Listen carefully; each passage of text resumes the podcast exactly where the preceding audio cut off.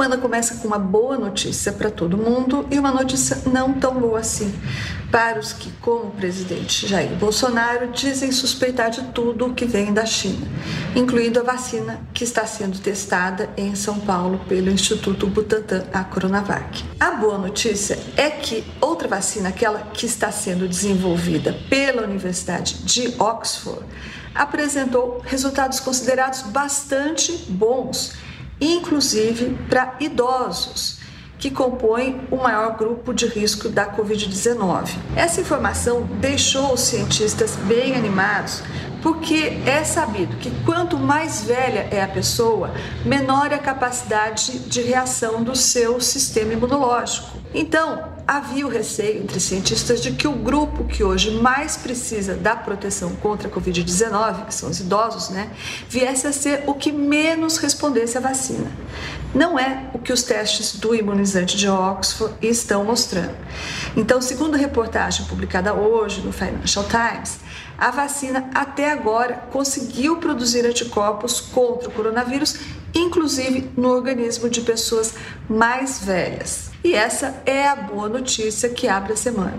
A outra é menos boa para o presidente Bolsonaro e a parte dos seguidores do presidente que, como ele, desconfiam de tudo que vem da China. É que a Fiocruz confirmou a informação publicada pela Folha de São Paulo na semana passada de que o principal insumo para a produção da vacina de Oxford, essa mesma aí que está sendo apresentada uh, como boa e positiva, inclusive para idosos, é fabricado na China. Isso foi confirmado pelo presidente da Anvisa, Antônio Barra Torres.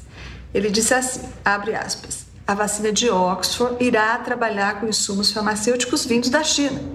O insumo farmacêutico é a farinha que faz o pão, é a base da vacina. Hoje no mundo é quase impossível ter um produto feito 100% em um país, disse o Antônio Barra.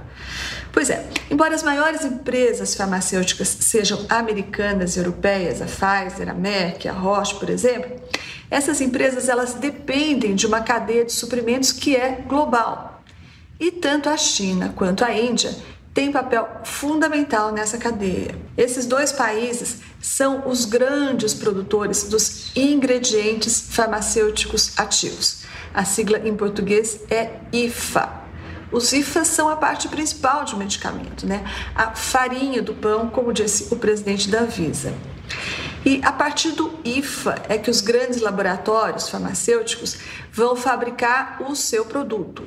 Eles combinam o IFA, o ingrediente farmacêutico ativo, com aquelas substâncias conhecidas como excipientes e que têm por função tornar o medicamento consumível, dar para ele uma forma consumível, ou seja, transformá-lo em um comprimido, um creme, uma pomada ou uma vacina. Então, até meados da década de 90, os Estados Unidos, o Japão e países da Europa, eles produziam juntos 90% dos IFAs do mundo.